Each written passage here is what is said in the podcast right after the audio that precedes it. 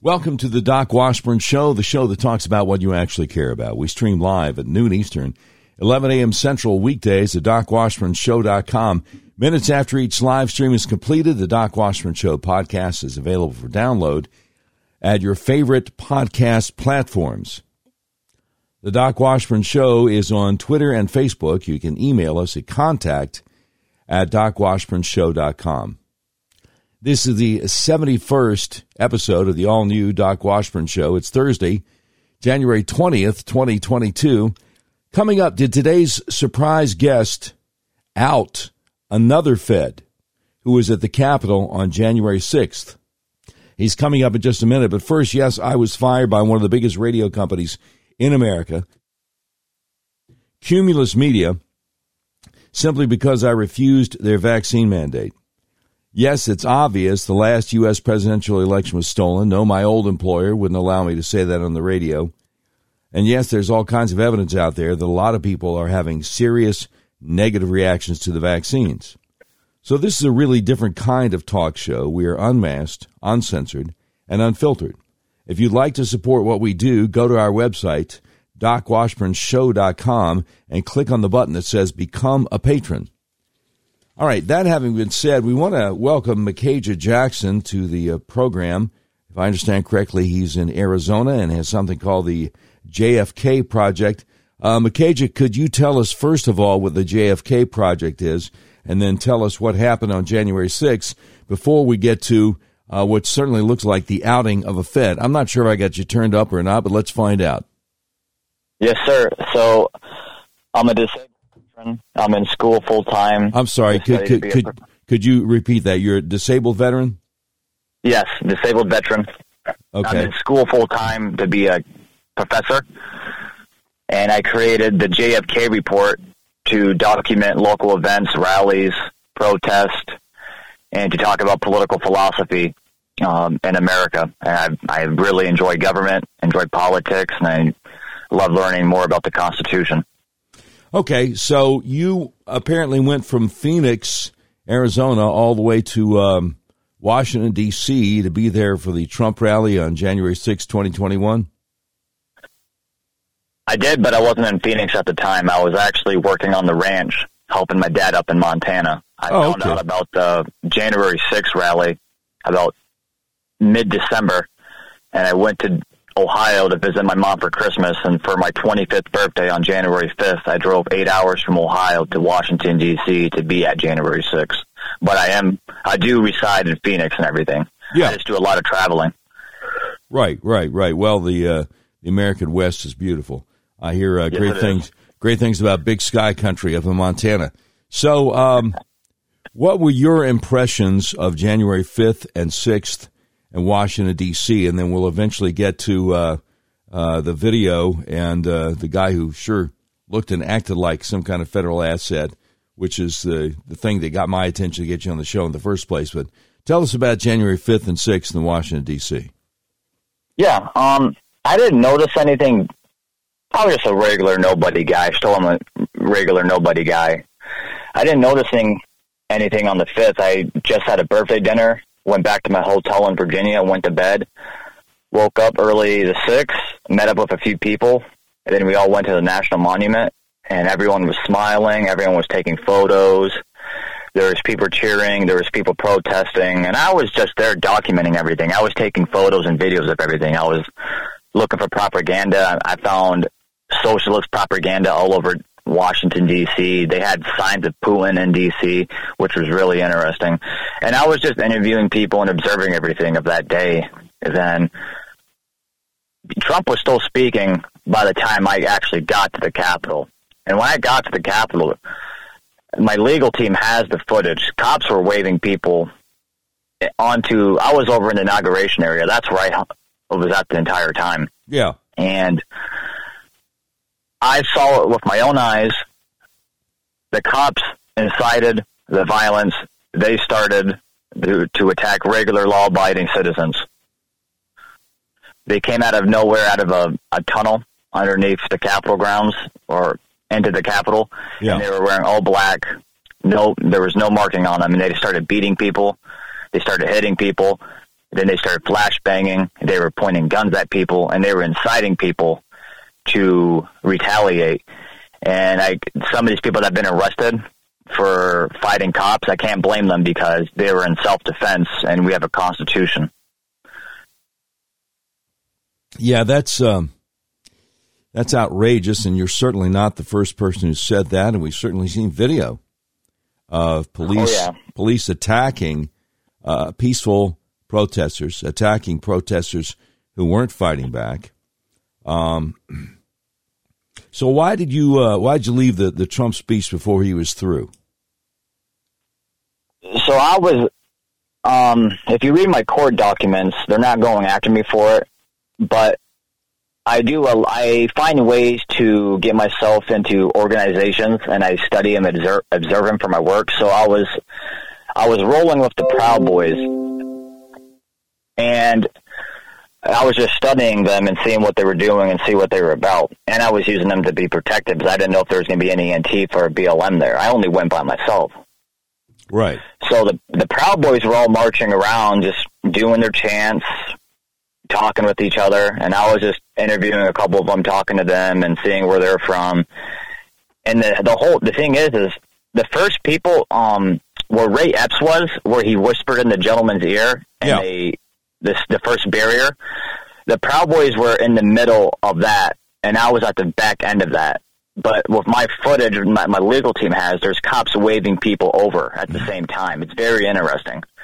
And what's interesting is too is Ray Epps and this guy we'll, we'll eventually get to. They're both from here in the valley. Yeah. So, and, you know, and I also my legal team also has footage of John Sullivan inside. When I was inside, I saw cops waving at people. They were hugging people. They were taking selfies with people. It was very interesting. You know, there was this. Then there was these two guys. I have photos of. My legal team does. They haven't been on the FBI wanted list yet, even though they were all over inside and they were recognizable. They were wearing full military uniform with full gas mask just walking around inside and just going through chambers. And they haven't been on the FBI wanted list like compared to other people that are on there. You can't even identify yet. So I, I pretty much call January January 6th. I've seen people talk about calling it Patriots Day. It wasn't no Patriots Day. January 6th was a dark day. I call it the DC Massacre American PSYOP. They executed four people that day, and they killed their own officer. They killed five people that day. Then you have to take an account of all the suicides that happened with um, officers and suicides of regular people when the FBI came to visit them over January 6th. The government has deaths responsible in their hands. It is a massacre, and it's a, wit- a political witch hunt down. Was it? Did it seem odd to you after seeing police attacking nonviolent protesters outside? Then once you get inside the Capitol building, and um, uh, you know their brothers in arms, other police are are smiling, shaking hands with, taking selfies with uh, with people there to protest. It was yes, it was very odd because I'm going to be honest with you. Me being a disabled veteran, I was in the infantry in the Marine Corps. What I saw that day, it I didn't retaliate, I didn't get violent, but it put me on that war mindset that I had to protect myself and protect these people because what they were doing was they were raging war on the American people, Yeah, kids, women, elderly. It was disgusting that our our own government did that but we're in a fascist state right now, and it's been coming for a long time. So it's no surprise. But then when you go inside, as I said, you know, and like you said, it's just wow. Why these cops are just waving at people? They're actually smiling. They're taking selfies. They're joking around. They're laughing. Then you get the footage of um, Jake Angeli, the QAnon shaman, who I personally know here in Phoenix. He was a a nice. I mean, I don't believe in the whole Q stuff, but the guy's really nice, and he would never harm a fly. And the fact there's a video of it, of the cops saying, "Hey, just go in there peaceful, you know, don't touch anything," and the guy gets three years. It's it's it's a political hunt down, and there's an agenda for this to be done. And I get sentenced next month on the 25th, and after exposing uh, Luke Phillips, well, Luke Robinson, it's going to be interesting now. So you, this Jake Angeli guy you're talking about, just for my listeners' um, edification, we're talking about the guy who had the furry Viking helmet on and the uh, and the open uh, vest and no shirt and um, a little bit of face painting and was walking around and didn't hurt anybody. And he recently got 41 months uh, because, uh, in my humble opinion, you got a lot of judges up there. Definitely the judges sentence him who don't like him because he was against the incoming regime. That, that's that's about it. Yes, and he's been at he's every rally or protest I've been to here in Phoenix to cover it or go. He's been there, and he does his own stuff too. He'll go. So Phoenix has a very high sex trafficking problem. He'll go to a corner of streets and protest the sex trafficking where cops ain't doing anything about it. He he's a he loves Phoenix. He's a he loves his mom. His mom's a very humble, nice, gorgeous woman, and I've met her mom, his mom, multiple times. It, it's it's despicable what's going on and how they're treating people. And I've met Ashli Babbitt's mom, Michelle, when I went to the Trump rally here in July. When he came, so he came back in July, and I started megaphoning about Ashli Babbitt and how the federal government executed her and nothing's being done. And I, I didn't know Ashli's mom was there at the time is Paul Gosar, my congressman, invited her, and she personally walked up to me and gave me a hug because I was speaking out about the injustices done by our federal government. Oh my goodness! Wow, that uh, sounds like kind of a heart-stopping moment. I'm sure you oh, didn't yeah, expect um, that. It, it, was, it was, it was. You know, I'm, I'm, me and her stay in touch.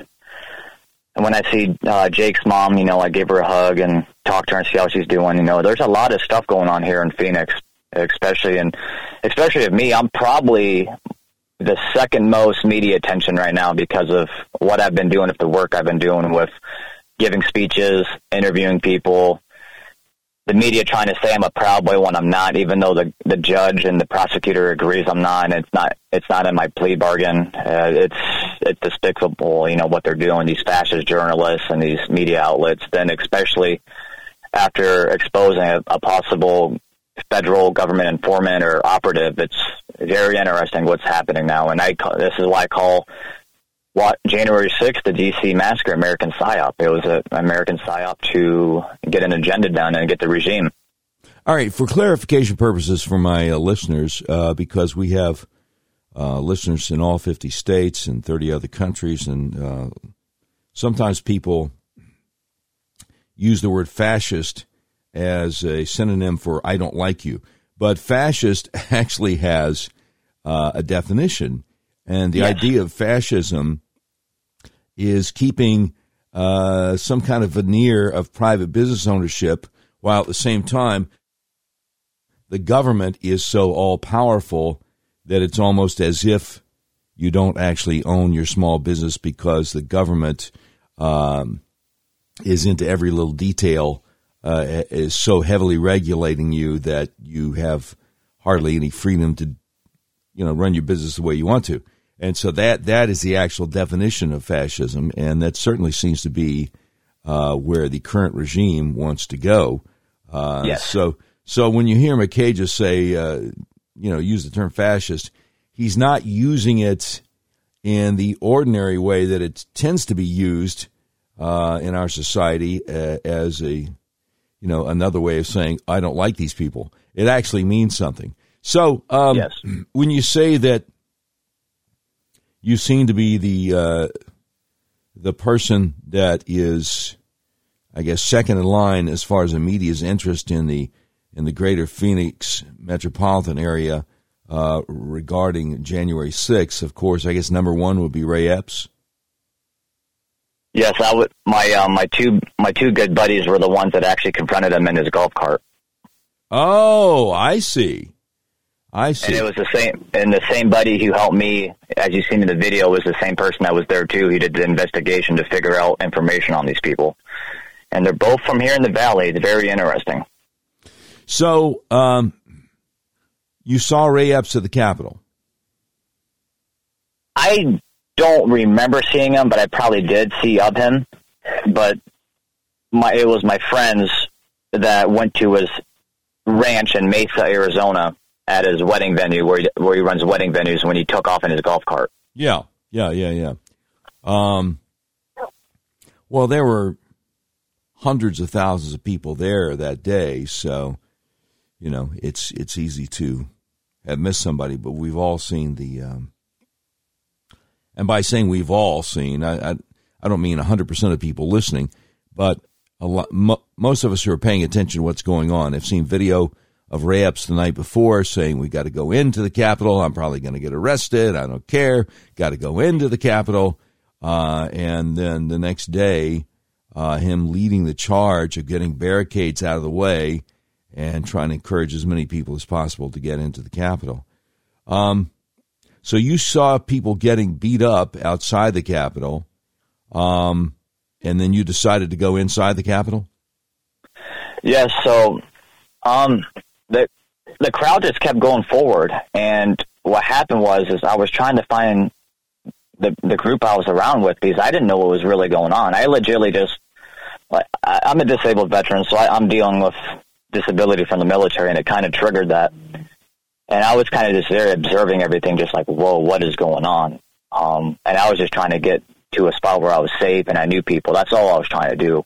I had no purpose of causing harm. I had no purpose of what what the government's saying. Oh, they were trying to overturn an election. I'm like, no, it wasn't. I I was just trying to find safety and see what's going on, and and at the same time, like, whoa, this could probably help my JFK report. You know, just seeing what's going on here, and and I just kept going forward and the, following the huge crowd. And the, I get there, the doors are wide open. Um, I walk inside the doors. A couple people hopping through the window. There's just people walking around protesting, yelling, people giggling, talking. You know, you see the cops is directing people. Then I only stayed in the hallways. I never stepped foot in any chamber, but it was weird. You would see doors open in the chambers, and people were running. They were going through files and sitting on desktops and going through their their laptops and everything. So it, I've never seen anything like that before. You know, I, I just regular Trump supporters are just not going to go into an office and go through digging through files and the la- laptops and desktops and looking through stuff. You know, there there was something going on there. And no question. Um, so it, it, seemed surreal to you uh, seeing what was going on. Yes, it was. You know, then um, Officer Dunn, the guy who was lying, saying, "Oh, they were dropping the N word." I mean, that's a lie. If they if that would have happened, that would have been over the news. But the thing is, he's been lying all over. You know, Taylor Hansen yesterday was telling you about him. I mean, lying to the, the committee and everything. And I, I saw the guy actually being protected by oath keepers with my own eyes. He was being protected by oath keepers because there was an agitator agitated him, and he was just swinging his baton like nothing, just swinging it around just like a crazy man. And I'm, but the oath keepers were keeping him calm and be like, "Hey, man, you're cool, dude. We're going to protect you." Wow, yeah, that hasn't come out. That hasn't come out. So with my own eyes, and there's footage of it too. Yeah, no, I, I, I don't, I don't doubt that for a moment. Um, so let's get to the guy that uh, you wound up uh, confronting uh, yes. recently in in the Phoenix, Arizona area. Um, who is this guy, and um, what was your interaction with him on uh, January sixth at the U.S. Capitol? All right. Well, here's the starters. I never knew he was at January 6th. I didn't meet this guy, Luke Philip Robinson, 23 years old, graduated from Boulder Creek High School here in Arizona, about 40 minutes north of downtown Phoenix, and I um, in a little park called Anthem. It, it kind of just developed over the years. Yeah. He drives for Uber Eats. He sells parts like bicycle parts on Craigslist. That's that's what we know about him. But I didn't meet him until so the FBI came to my home on March 24th at 11 a.m. Uh, the same time, it spooked my disability, and they took me to the VA hospital where I got checked in for five days. Then five days I got out, so it was March 29th. So 10 days after March 24th, I go to April 3rd, 2021. I get invited to a organized event by a local activist here. I'm like, okay, I'll check it out. I'll record it. I'll help you out and just study it and upload content to my JFK report. Well, this this this is April third, two thousand twenty one. I meet Luke Philip Robinson. He has the red beard. He's wearing the same freedom hat. I didn't think I didn't know this guy was even on the FBI wanted list. Uh, apparently, he was put on it on May of 2021, and I still didn't know. So I get arrested. So we do a few. I even have footage of Luke doing activist work around the Phoenix because I was recording it. So for about a month and a half, we get together, all three of us. We're doing work. And then I get arrested. I had to turn myself in. Um, the charges came out. So on May 18th, 2021, my lawyer takes me to the FBI um, headquarters here in Phoenix. I get they take me down to Florence, Arizona, about an hour south of Phoenix, and I get booked for 30 hours. I get released the next day on pretrial services, whatever you want to call it. And I didn't see Luke or hear from him and, until September of 2021. Arizona had the audit release rally. I seen him. I'm like, oh, hey, Luke, how you doing? He's like, good. That's it. I was busy working, doing interviews for my JFK report. So now it's January 2nd, three days before my 26th birthday. I get a DM on my Twitter on the JFK report. And this guy shoots me messages and photos. He's like, hey, man, um, apparently this guy's from Arizona. Have you seen him? Do you know who he is? And I'm looking at the photos and my, my jaw drops. I'm like, wow, yes, I personally know who this guy is. I've done work with him before I was arrested. And he's like, you're kidding. I'm like, no, his name's Luke Philip Robinson. I have him on social media. I have his phone number. So that same day, I text Luke, just asking how he is, short talk, and that's about it. And then he doesn't respond. So that's when me and my buddy Kyle Clifton, who helped um, find out where Ray Epps was here in Arizona, with my buddy American Grayson, who confronted Ray Epps. So me and Kyle Clifton, I got I got with Kyle he did what he, he did what he did, and that's when he found out he drove for Uber Eats and he had his own Craigslist. So how we set it up pretty much was last Friday, January 14th at 8 a.m.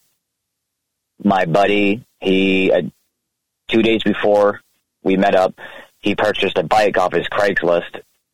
They chose a time and a location. They get there.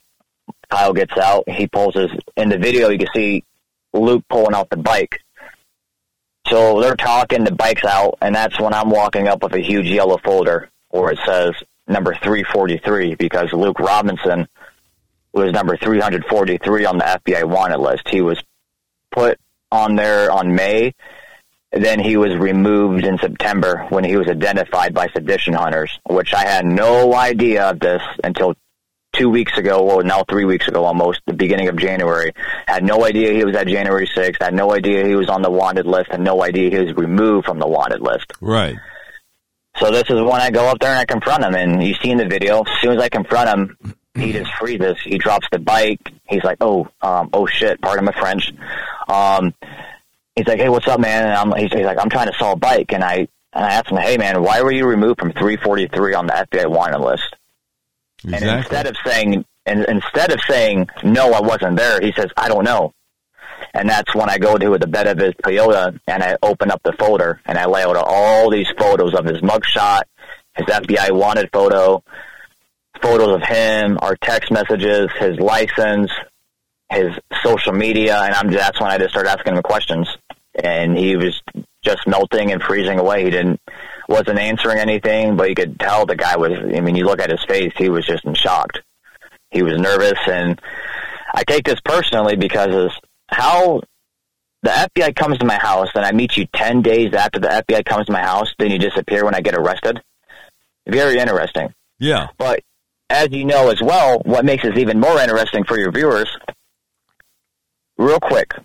So there have been people at January 6th who have been charged, arrested, convicted, or being hunted down for only being on Capitol grounds property. You're not even going in the building. Yes, exactly. And they had no firearms. So Luke Robinson, if you look at the photos, the same firearm he carries to himself to this day is the same firearm he was carrying concealed on Capitol grounds in the District of D.C. on federal property. He was carrying a firearm on January 6th and he had an earpiece in his ear. and he's randomly removed from the FBI wanted list, and the, the media talks about, oh, an armed insurrection. These are seditionists and they're terrorists. But the only guy who was seen to actually have an, an actual firearm was removed from the FBI wanted list. Very interesting. Yeah, I mean it. You know, you you add everything up. There, there's an old phrase called Occam's razor, which apparently means usually the most reasonable explanation for something is the correct explanation.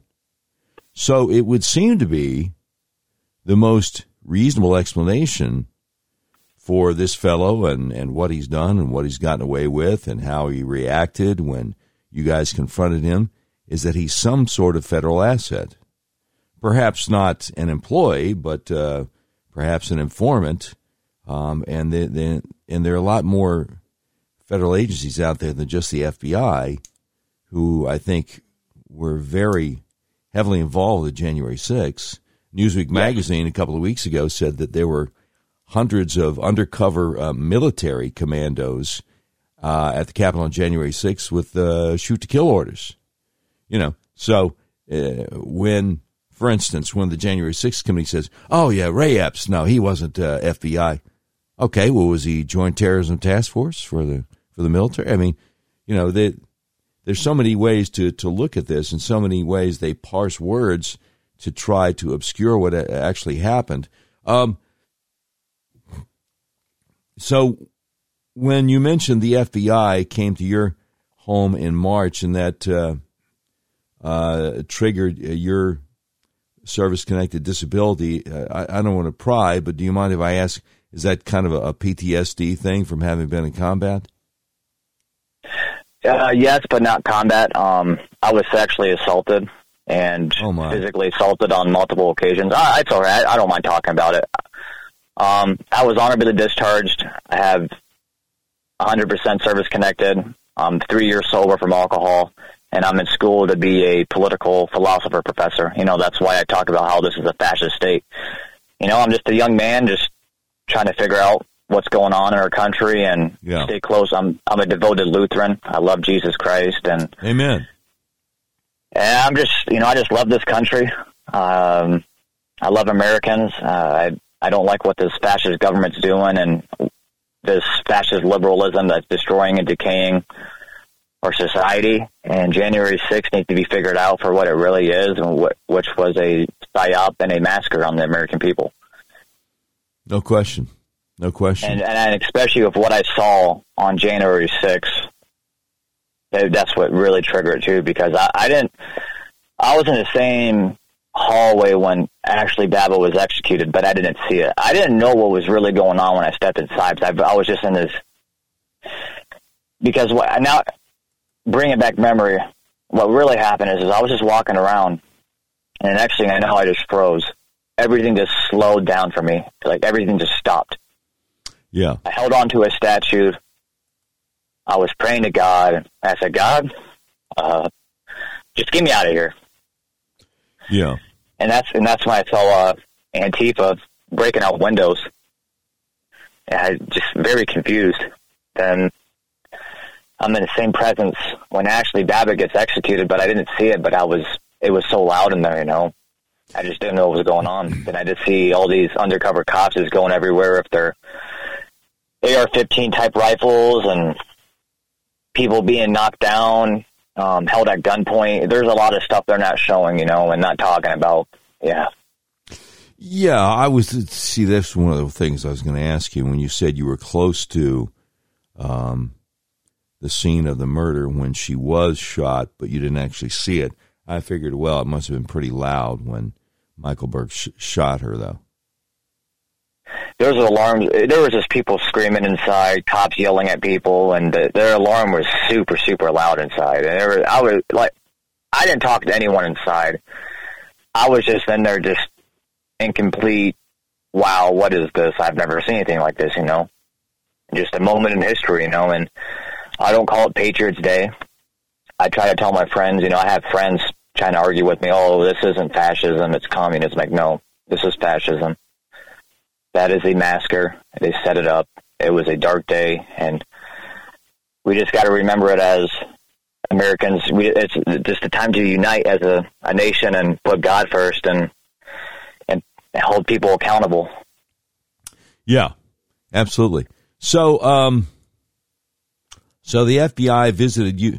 By the way, if I ask you any questions that your lawyer doesn't want you to answer, feel free to say, you know, on, um, you know, uh, on advice of my lawyer, I I don't answer that or whatever. But the FBI came to visit uh, you at your home in the Phoenix, Arizona area in in late March, I guess because you were at the Capitol on January 6th, and and there's some kind of charges against you now.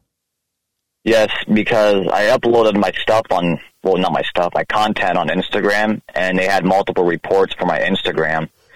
They looked at my email and and matched the email in their database in Washington D.C. and they traced every step I took in Washington D.C. that day. They came to my house, they knocked on the door, they asked for me. I come out, they lay out a yellow folder. They show me photos of me, my social media.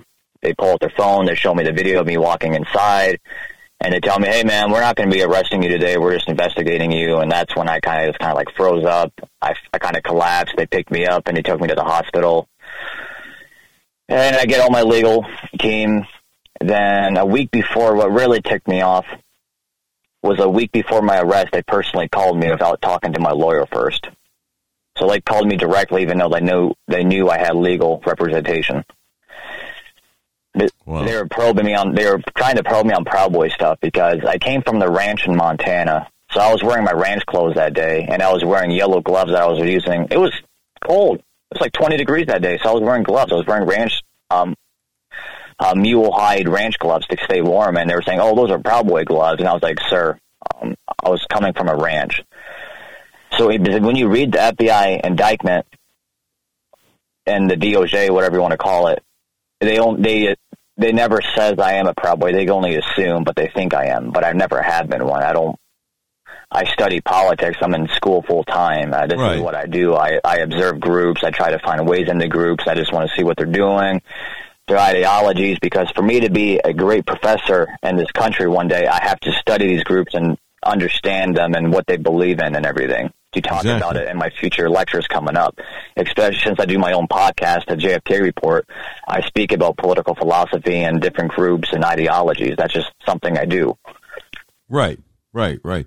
So, um,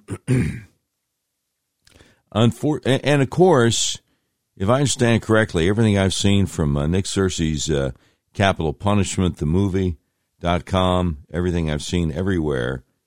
Um, Ray Epps, people working with Ray Epps, some of whom are very visible on video, but uh, the FBI has no interest in figuring out who they are. Move the barricades, move the no trespassing signs, so when people were coming from the Trump rally, um, the first entrance to the Capitol, they have no idea. They're not supposed to be on Capitol grounds, much less in the Capitol building. Um, and the feds have taken full advantage of that to arrest people for just being on the grounds, for just being on the building, for not damaging or threatening anyone. And I guess you're one of those people. Yes, I had no idea. There was no signs. I just saw the doors open. I walked through the doors, know, I'm like, oh, okay. And I was kind of, I'm not gonna lie, you know, I'm, I don't like tribalism. I'm all about MAGA. I'm currently working on a book, The MAGA Revolution, but I don't believe in tribalism. There's a difference. When I walked inside, when I saw windows broken, I was kind of like, what's going on here? Then when I was seeing statues dressed up in MAGA gear and Trump gear, I did not like that. There was no reason for our statues to be dressed up in MAGA and Trump gear. I mean, that's just no. It doesn't. I don't believe in that type of stuff. But, right.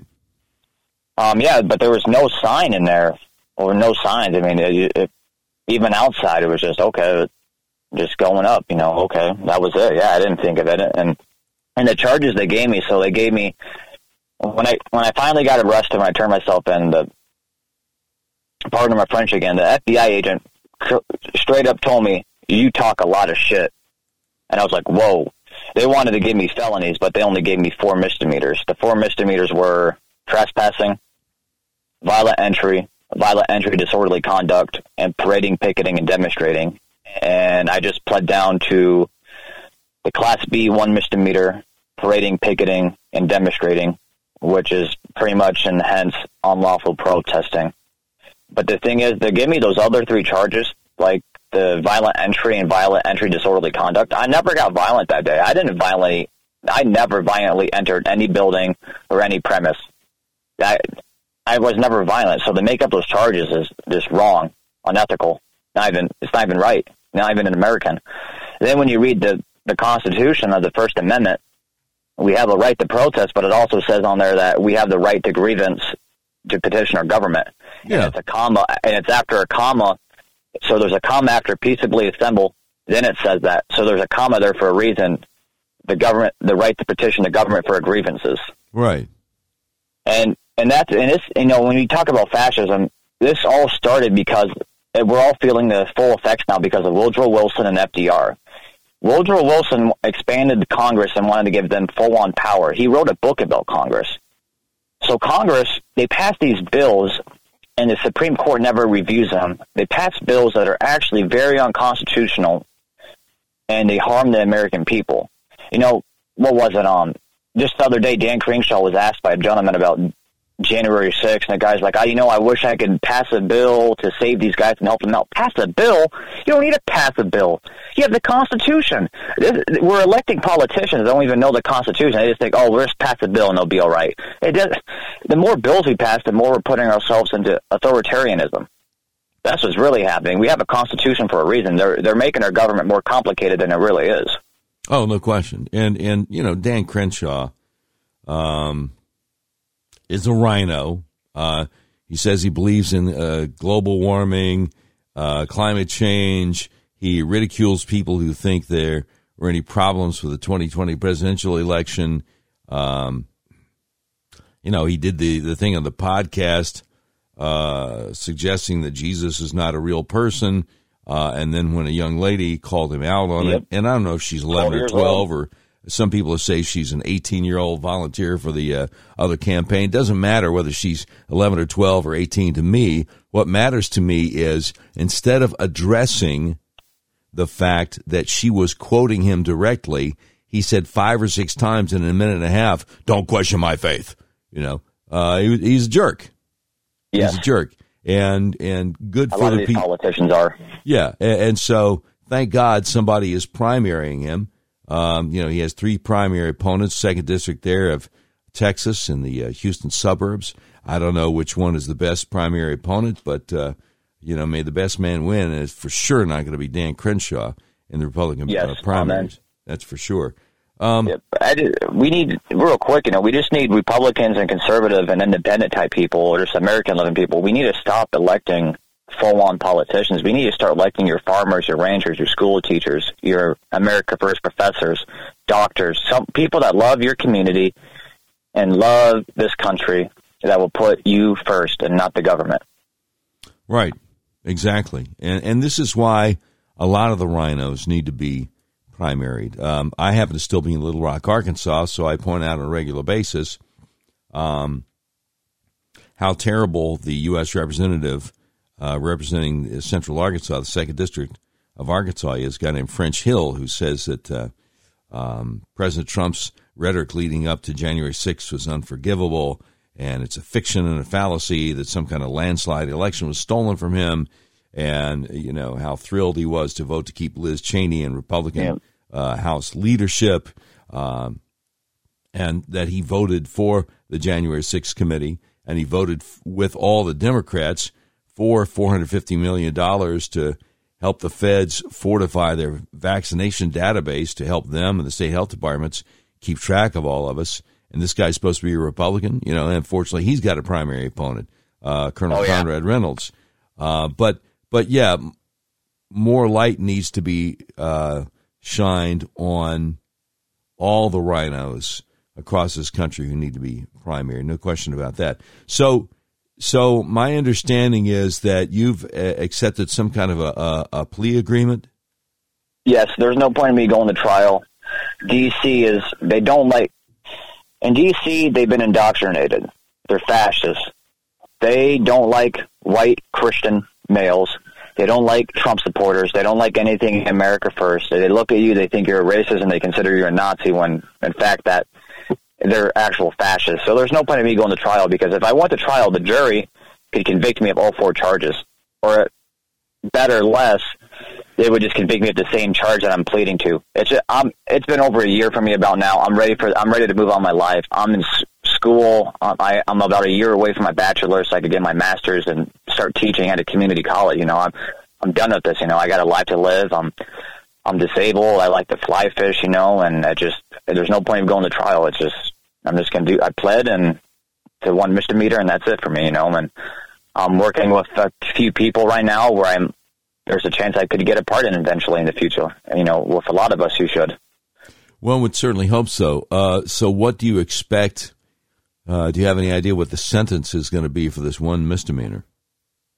Max is six months. Minimum is thirty days, and I'm praying to God, and my lawyer is working with the prosecutor and the judge that I get less than 30 days because I'm 100% disabled. But if I get more than 30 days, my disability gets suspended until I get out, and then I would have and I, I bought I have a I have a I have my own dog. I just bought my house in April. I got bills to pay, so I don't know what's going to happen. It's all in God's hands now. But I stay, my faith stays in Jesus Christ. I read Scripture every day. I pray. I'm currently reading the Book of Daniel. Um, oh yeah, Daniel's a good book for me right now with everything going on, and yeah, I just have faith, and I know God's going to take care of me either way. What's going to happen? If I go to jail, I'm just going to come back a stronger man. You know, that I don't fear the government. I only fear God, and you're not. The media doesn't scare me. These fascists don't scare me. You send me to jail. The Marine Corps was worse. It's jail. I'll do my time and I'll get out. You can't stop time. Right, right, right, right. Uh, so, Micajah Jackson, if people want to find out more uh, about you and what you're trying to accomplish and what the government is is doing to you, um, what's what's a good uh, you know website? What's a good place for folks to go? Yes, you can. My main stuff is on Twitter and YouTube. Okay. And Rumble, and all my social media, pretty much the Twitter, Rumble, YouTube. You can find me at the JFK Report. Don't forget the the. So the JFK Report. Okay, so I'm I'm on uh, YouTube and I'm typing in the JFK Report, and I'm just going to make sure I can I can find you over here on YouTube. Uh, they haven't gotten rid of everybody yet. Um, Okay, yeah. The JFK Report. I'm going to subscribe to that. Um, Thank you, sir. I appreciate that. Sure, sure, sure. And one of these days, I'm going to have time to look at Rumble. But in the meantime, you're on um, on uh, YouTube, and um, you know our our prayers are with you. Um, when, when is your uh, sentencing hearing again? February 25th, February 2:30 p.m. in Eastern time, so it'll be about 12:30 my time, Mountain Standard Time, and it's supposed it's supposed to be done through Zoom. All my court hearings have been done through Zoom, but it might change just because of the whole me exposing a possible government informant. Who knows what's going to happen? I mean, because after that government informant, um, you had Ray Epps. So Ray Epps was cleared. And about three or four days after that, that's when I confronted Luke Robinson. So I don't know if they're freaking out or what's going on, but I hope they're running around in circles because we're figuring out the truth. So Ray Epps, um, the other day, Adam Kinzinger said, "Hey, uh, you know, we're the January 6th commission. We we talked to him. It, it's chill. It, it's all good. You know, he's not FBI or anything." And now you find out, oh, wait a minute, he's actually going to be interviewed for the first time uh, tomorrow. Uh, any thoughts about what's going on with Ray Epps and the January 6th Commission? Well, if it's not going to be transparent, um, uh, I don't. You know, I the government lies. We they, the government has oh, an yeah. obligation to show us the truth and everything, but they're not. They they won't. They're fighting against the lecturing audit. They're fighting against not. You know, they just the White House just came out with data saying, "Oh, uh, Biden's economy was good," and they put Trump at the bottom for worse than under Obama and Bush. You know, they're just they're lying to our face. It's just straight propaganda and lies. So the, anything that's coming out of that committee, it's lies. They're gonna they're gonna make up stuff. They're gonna make up stories, and they're gonna change the narrative. I mean, they're just trying to do this to protect their own their own selves. I mean, it's all going to come out eventually. Especially when if you watch the video of Luke, me confronting Luke Robinson, my buddy Kyle asked him, "Hey, do you know Ray Epps?" And he froze for about five to ten seconds, and he just says no. Right, right. So this Luke Philip Robinson has he uh, turned up on social media anywhere? Is he saying, "Hey, uh, these guys got it all wrong," and you know, here's the deal, no. or is he just trying to disappear into the woodwork? Yeah. So what happened was, two days before I confronted Luke Robinson, the Daily Beast came out with an article about him, which is weird. And then at the very end of the article, it mentions his my name, calling me a far right activist. Um, just, and it was just really weird how they wrote the article. Then when I confronted Luke, I was being attacked by fascist journalists one of them here in uh, Phoenix, Arizona, named Jared. Uh, he was saying, "Oh, this is fake." He doesn't. He. They asked if he was an FBI informant. He said he was no. He said no, and there was no evidence. And when I show the evidence of photos, you know, the the guy's just like, "Oh, blah blah blah." Then he then he makes another tweet saying, "I've talked to someone and saying this and this." They're, even the media is tripping up now about this. So it's it's interesting. But no, he has a Luke Rot his Instagram. That's what's even more interesting. His he still has me following him his Instagram, so I'm guessing he's deleted his social media where he's just not checking them. He has a Instagram called Luke Robinson 1776. His last photo or or post was November of 2019, somewhere in Europe. He went to Europe. He went to six different countries in Europe in the matter of three months and he only works at Uber Eats and sells stuff on Craigslist. But that was a few years ago. Maybe, maybe, but I don't know. But he hasn't posted anything on there since then, since November of 2019. Wow. Then what else? Uh, he then he when he started doing his activist work, he ran a page called Anti-Vaxxers. Now that page is randomly gone because there's actually footage and articles about Luke Robinson. He's actually been very disruptive around the city. Yeah. He actually disrupted a school board meeting this summer. So I, what I think was really going on is I think the FBI is using them or government agencies to disrupt events in political ways, and it gives the FBI or some sort of government agency to find information on people he's around or he may be helping them. Yeah. To open an investigation on these people, or he's trading them information to stay out of trouble as well. Well, they certainly have informants, and uh, you know sometimes the informants are are not squeaky clean. Uh, oh yeah, no, he has a couple speeding tickets, and he has a petty theft charge, but that's all I know of. So. Yeah, yeah. Yeah, it's uh, we're gonna figure it out though, Doc. It's it's all coming out day by day. I take like my alcohol sobriety. I'm three years sober. I take it day by day. I'm happy either you know even though the government's coming after me, it's it's been in my family legacy for a long time. I come from a family of Quakers. We were persecuted in Europe, and we got persecuted here in America for running underground railroads. Wow. I mean, I'm related. I my my ancestors Andrew Jackson and and Stonewall Jackson. Andrew Jackson persecuted our family because he was a slave guy, and we were Quakers that were running underground railroads. Our own ancestor persecuted us, so it's been in my family. I'm just going to live the American way, use the Constitution, and keep God close, and keep figuring out the truth and and listen to guys like yourself that are having voices heard all over the country. You know, people are listening, and and all people need to do is just get active at their local community level and start making a difference. Absolutely, absolutely. Micajah Jackson, we appreciate you. Again, it's the JFK Report on Twitter, on Rumble, on YouTube. Uh, and I just uh, subscribed on YouTube, and I highly recommend you keep up with this young man, and uh, and we look for uh, very positive things from you uh, going forward in the future uh, in the fight to, yep. for freedom in this country. Yes, sir. And I'm not going to announce it over the phone, but I have real big news coming for Arizona. Um, once I find out what my sentencing is, I'm going to make an announcement. I'll let you know, but it's going to be it's really good news. Um, it's time to save this city and it's time to save this state and our country. I appreciate you, Doc. Well, I appreciate you too, sir. Uh, thank you, brother, and uh, keep in touch and, and, let us know when you're able to uh, drop the big news. Sounds good. God bless you, Doc. God bless, God bless you too. Everyone listening out there, and just keep God close in Jesus Christ. Amen. Amen. Amen. All right. Thank you, brother. God bless you. Oh yeah. Oh, yeah. Bye bye. Wow. What a breath of fresh air. What a breath of fresh air. Micajah Jackson there, one of the many people who had no idea that he was breaking any law by being on the Capitol grounds or by wandering around inside the Capitol for a few moments. Had no idea. And that, of course, is part of the plan. That, of course, is part of the uh, the setup. Again, it was not an insurrection; it was a Fed surrection set up by the feds. All right. Uh, having said that, before we move on, there's a lot to talk about today.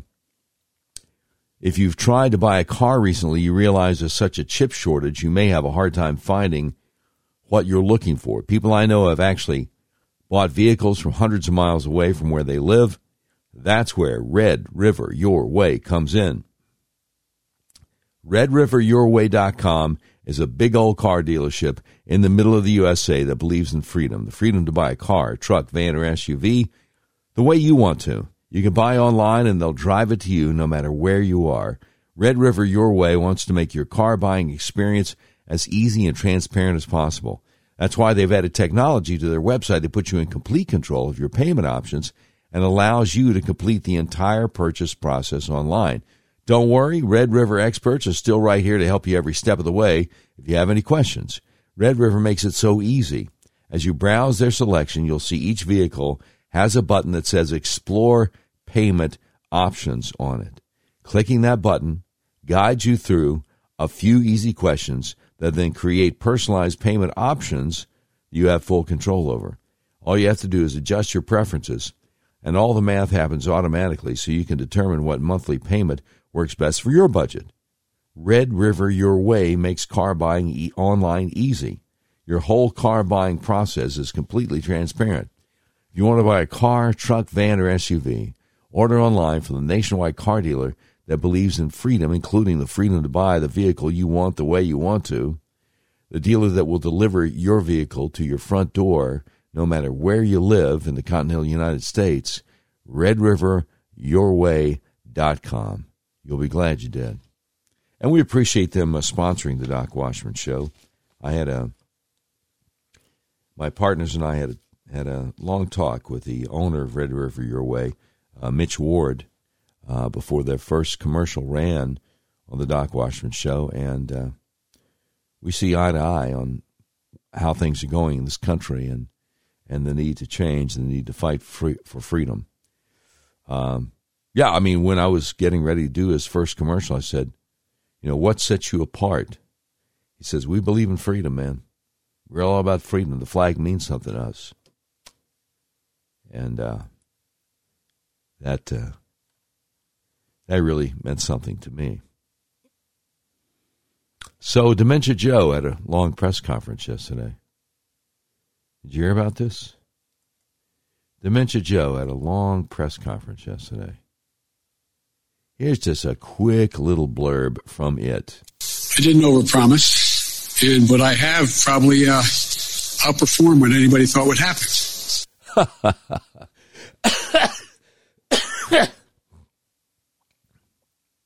I didn't overpromise. I probably outperformed what anybody thought would happen. Really. Just goes to show how out of it this guy is. Now, James Rosen, remember him? James Rosen uh, used to be on Fox News. I'm trying to figure out is he on Newsmax now? He asked a question yesterday.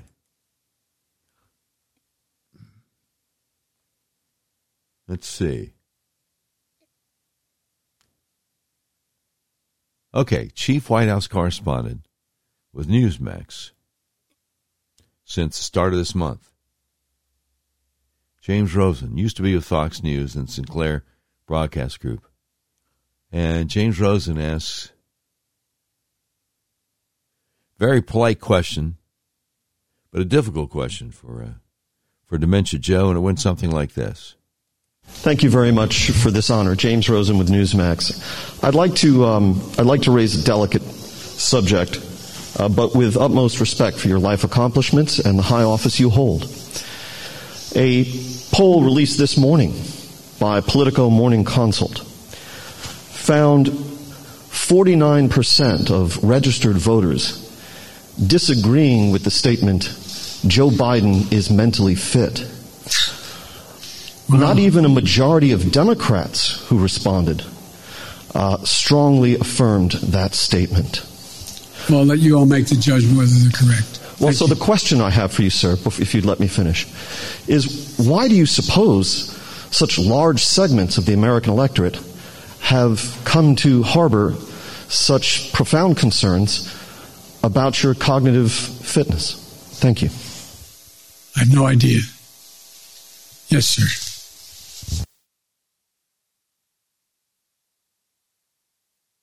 No idea. He knows. He knows. See, one of the things about Alzheimer's or dementia or whatever is that you come and go. And when you have moments of lucidity, you realize that you have moments where you're not lucid. Know what I'm saying? So he knows that they have to pump him up with different things. You know? He knows. Everyone around him knows, too. Everyone. But um, I'm thinking that was unprecedented. I don't think anyone has ever asked a, que- a president a question like that. People have certainly asked presidents questions that uh,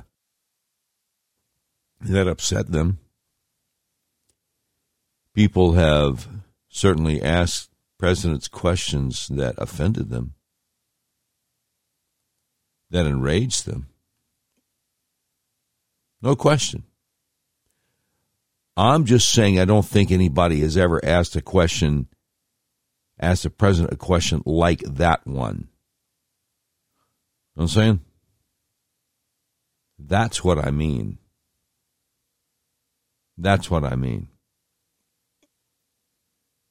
It's unprecedented because having a guy like this in the Oval Office or across the street at the mock up of the Oval Office is unprecedented.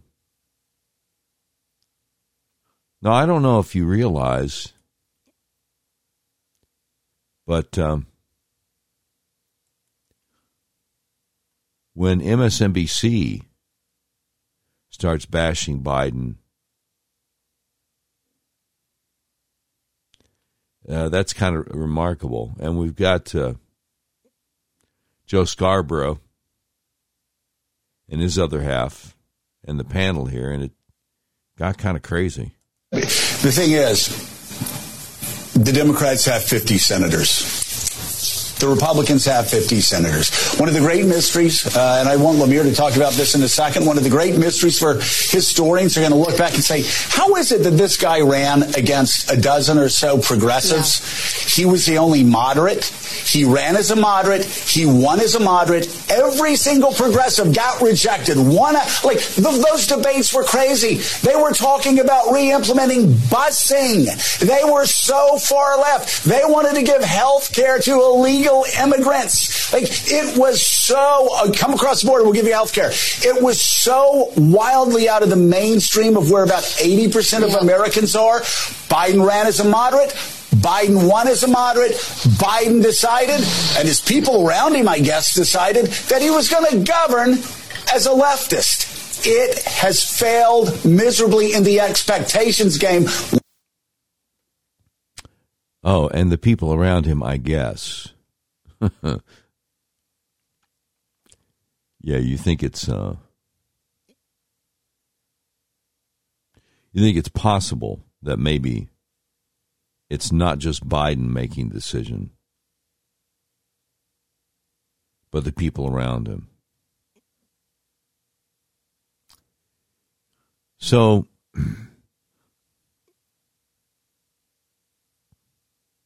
there's a woman named Morgan Ortagus, and uh, she was uh, spokesperson for the State Department under Donald J. Trump and Secretary of State Mike Pompeo.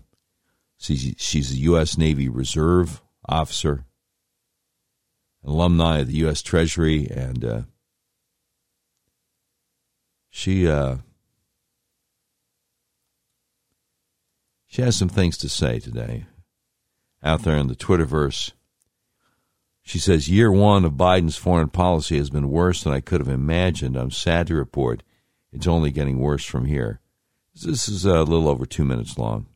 I, Joseph Robinette Biden Jr., do solemnly swear. Year one of Biden foreign policy has been an epic disaster. If you look at what happened in Afghanistan, uh, this is probably the worst foreign policy decision of my lifetime, of a generation. We have abandoned Americans behind enemy lines in Afghanistan. We left green card holders behind. We left allies in the fight behind. People who worked shoulder to shoulder with our American troops in the war against Al Qaeda and against ISIS. We left them behind in Afghanistan. It took seven months, seven months for Afghanistan to completely fall under President Biden. President Trump, Mike Pompeo, and Jared Kushner handed the Biden administration a peace dividend in the Middle East. Through the Abraham Accords, these were four peace deals between Arab states and Israel. That had not happened in 26 years. And President Trump got four. So there is a peaceful Middle East that President Trump handed to Biden. And what happened? Within four months, the Palestinians, through Hamas, were attacking Israel. That happens with weak leadership. That happens when terrorists terrorists know that they can get away with the attacks. And we're seeing this permeate around the world.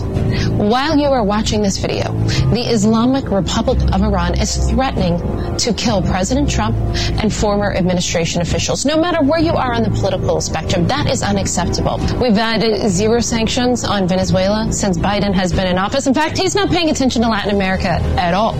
That is evident by our southern border and the fact that it's being overrun. And there's no strategy for Latin America. Uh, there's no effort to even stop the message and the spread of socialism. Russia is emboldened more now than ever.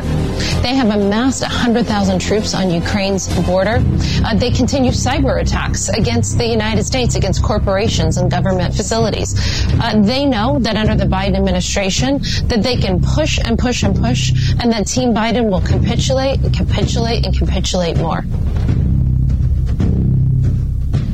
Yeah.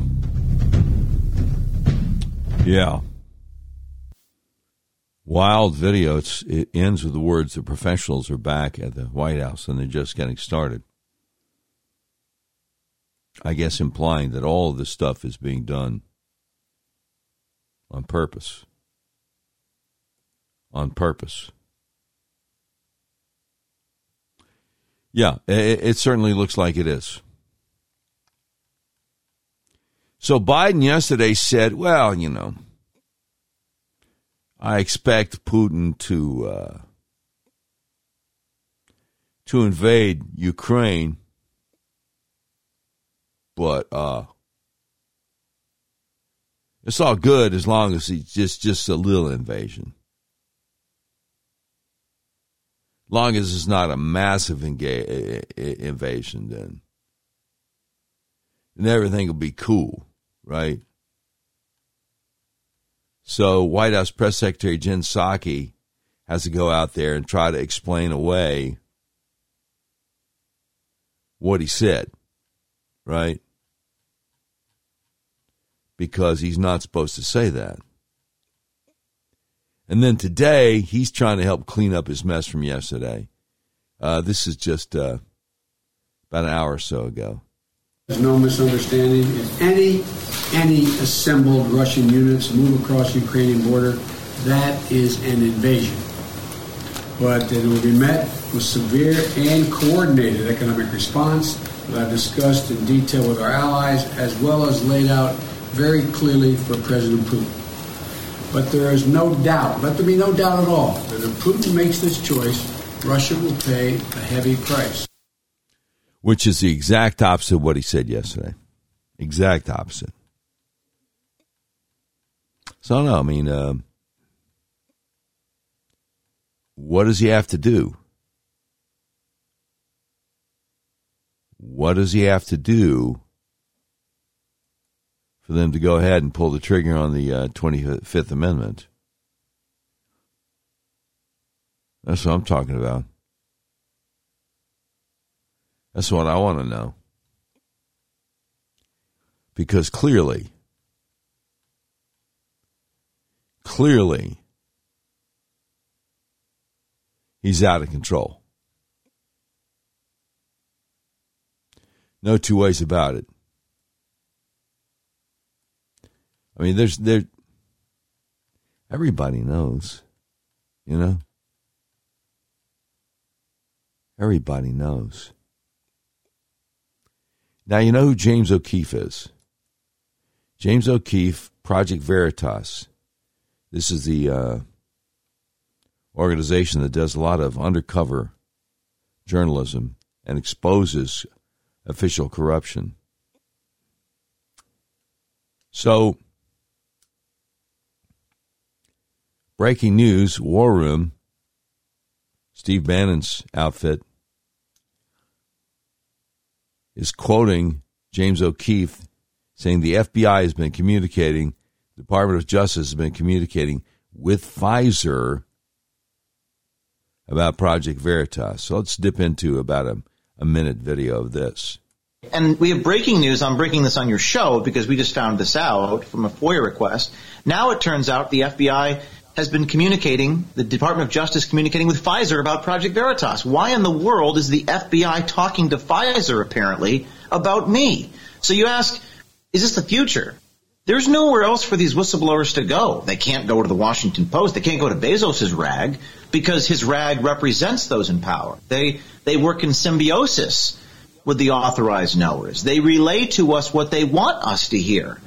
And the whole point of investigative reporting is to challenge those to bite the hand that feeds you. So it's a movement, it's a populist movement insofar as people on the inside are following their conscience. You have two decisions. You can follow your conscience, and in, in which case you might lose your livelihood.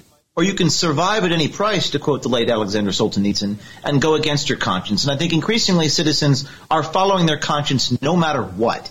And we have. That's a beautiful thing. It was just, I, I stopped because it was starting over. Ordinarily, if it says one minute, then it's not going to start over. Um, anyway, uh, got a got a comment here on the Podbean app as I'm watching the comments roll by. Gentleman who says, I was serious about the last election, and we all see how that ended up. We now have an incompetent leader who's sadly a puppet of a man. I pray for this man every day. Very good. Very good. Uh, let's see. The powers that be might enact the 23rd Amendment to save their party. The 23rd Amendment. Maybe it's a typo. Uh, what? What? I mean, let me let me check the 23rd Amendment. Um, now he's got to mean the 25th. Got to mean the 25th Amendment. The 25th Amendment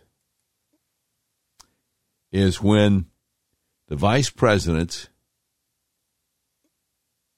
Okay, yeah, it was a typo. The vice president and at least half the cabinet conclude that the president is no longer fit, is no longer able to uh, um, continue to perform the duties of his office. And so they say, hey, we're doing the 25th Amendment here. We're taking him out. And he is kicked out of office. It's not like being impeached. You know, you impeach a president for high crimes and misdemeanors in the U.S. House and then you have to convict him in the trial. in The U.S. Senate, two thirds of the uh, senators have to convict him to kick him out of office that way. 25th Amendment is like, hey, man, um, you're a good guy. We like you. but um,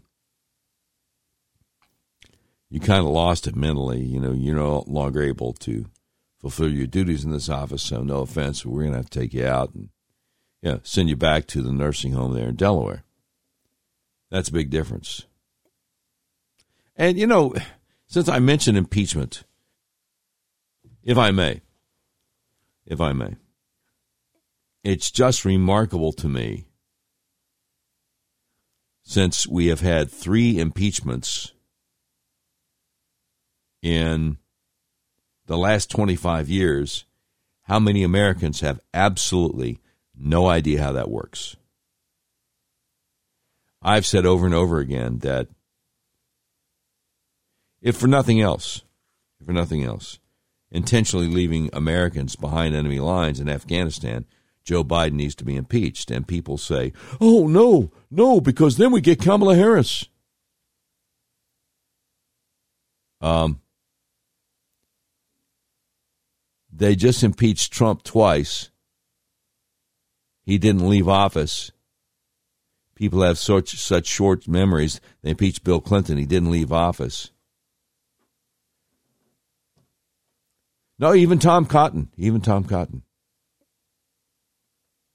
United States Senator from Arkansas, who knows better, said the same thing. Impeachment is not the same thing as being kicked out of office. Impeachment is when the U.S. House of Representatives votes to indict a president. Then the House managers of the impeachment committee go over and they prosecute the trial in the United States Senate, and that president does not leave office unless two thirds of the senators, that's 67 senators, vote to convict him, which has never happened.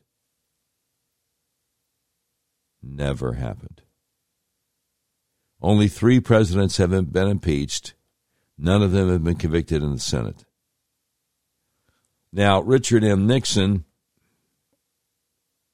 retired from office August 9, 1974, and uh, they're in the process of trying to put together an impeachment on him, but it didn't get to that point.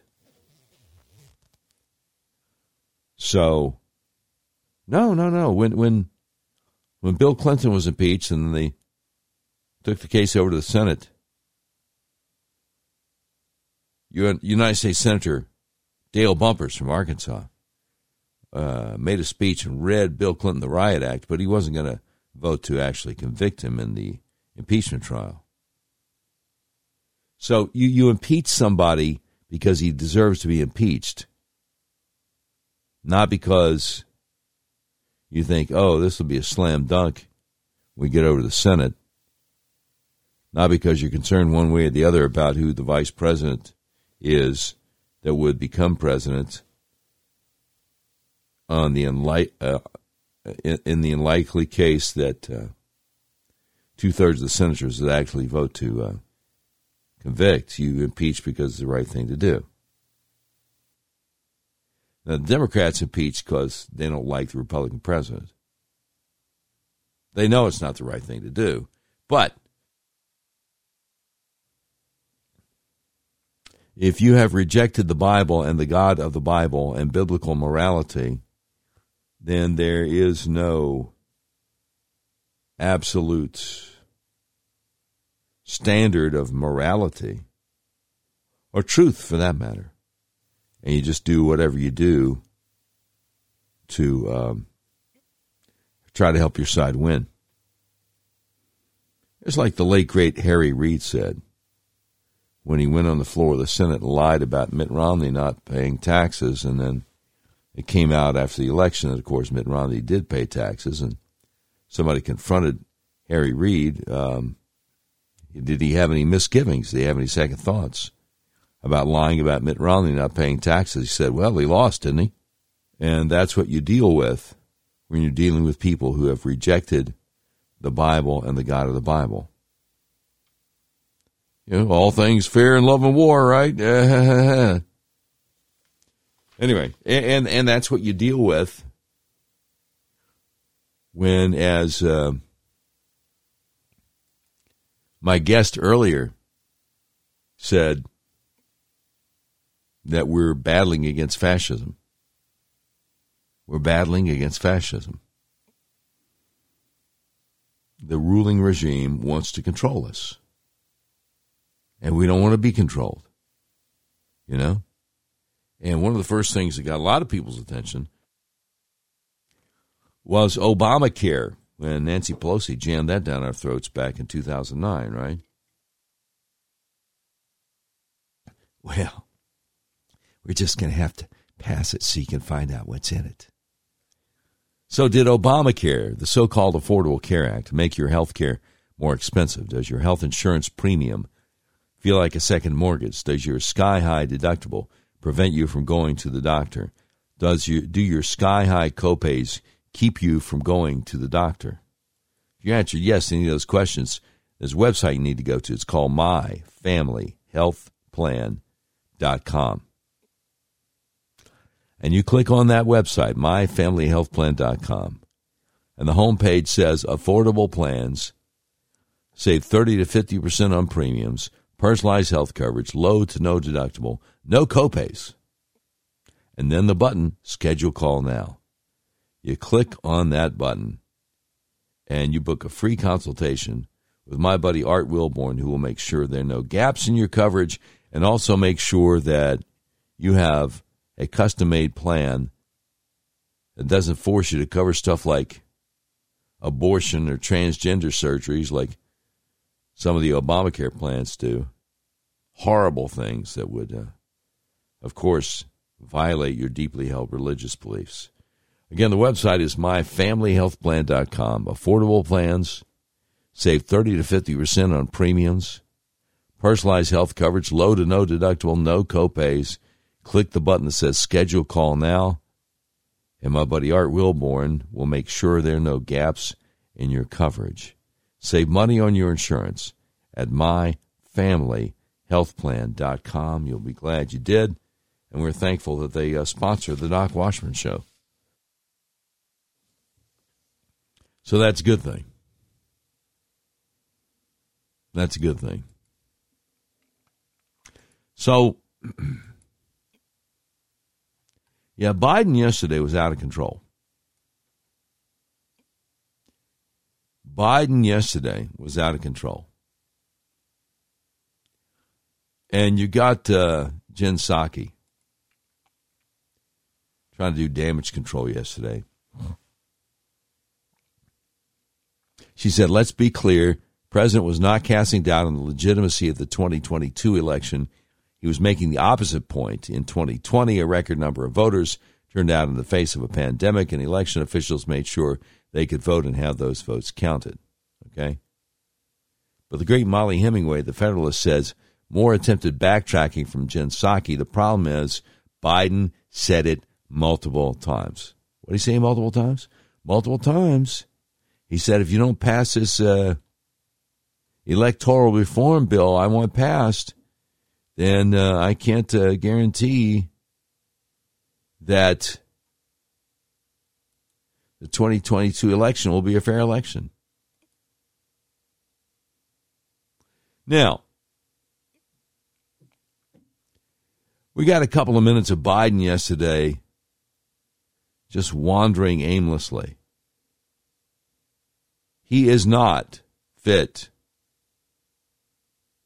to fulfill the duties of the Oval Office. There's no question about it. Here he is. 5%. One poll him at 49%. I mean, the idea that um,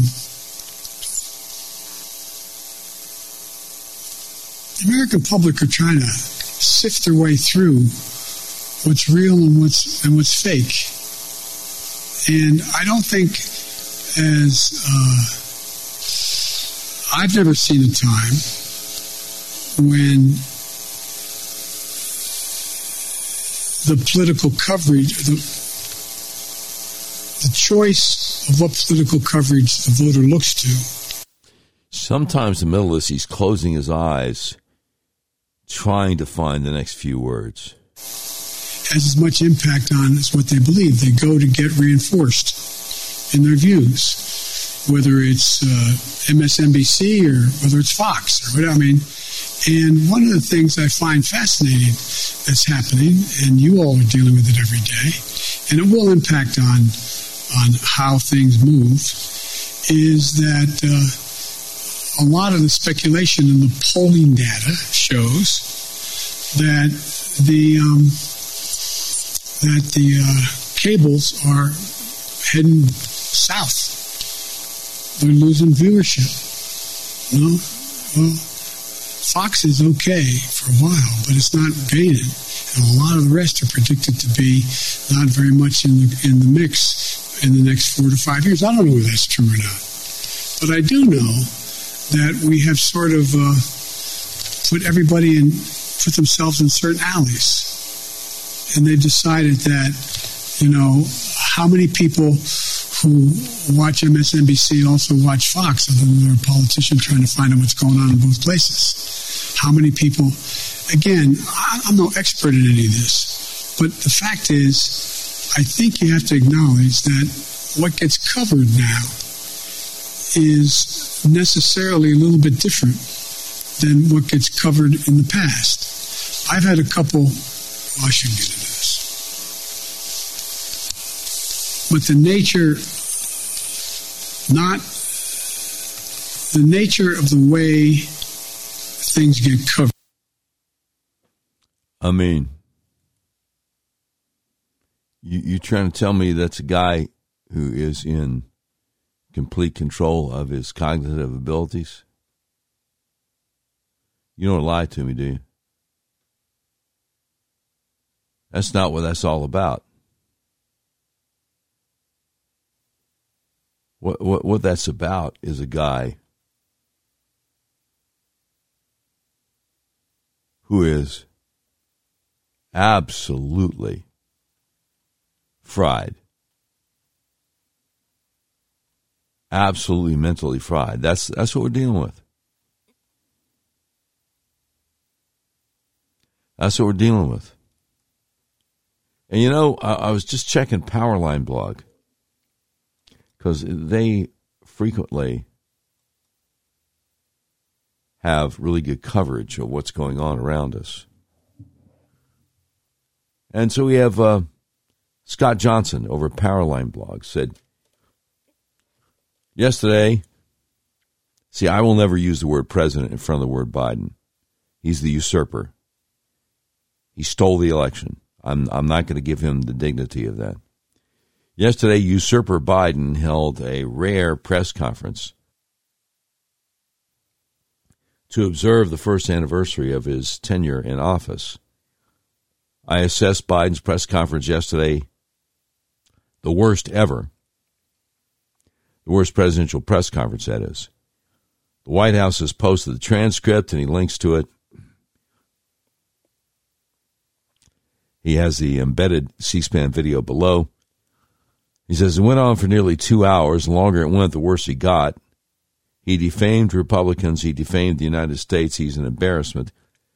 Biden rambled, blundered, lied, dissembled, and streamed his consciousness like Molly Bloom in the last chapter of Ulysses or Benjy Compson in the first chapter of The Sound and the Fury. He searched his notes for talking points. He lost his train of thought, such as it was. He put his senile phantasmagoria on display for all to see. Does he have more than 26 cards to deal from his deck? It was appalling. In other words, he wasn't dealing with a full deck. What about school closures? Might that be a political problem for you? School closures? I think we have the audio on that school reopenings or closures become a potent midterm issue for Republicans to win back the suburbs? Oh, I think it could be, but I hope in God that they're uh, that look. Maybe I'm kidding myself, but as time goes on, the voter who is just trying to figure out, as I said, how to take care of their family, put three squares on the table, stay safe, be able to pay their mortgage or their rent, etc. Uh, has is becoming much more informed on the um,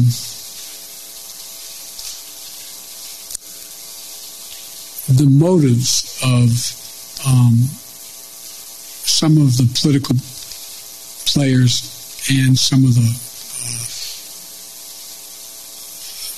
and the political parties. And I think that they are not going to be as susceptible to believing some of the outlandish things that have been said and continue to be said. You know, every every president, not necessarily in the first 12 months, but every president, the first couple of years, most every president, excuse me, of the last presidents, at least four of them, have had polling numbers that are 44% favorable. So it's this idea that, but you all, not you all, but now it is, well, Biden's at, one poll showed him at 33%. The average is 44, 44 45%. One poll him at 49%. I mean, the idea that um,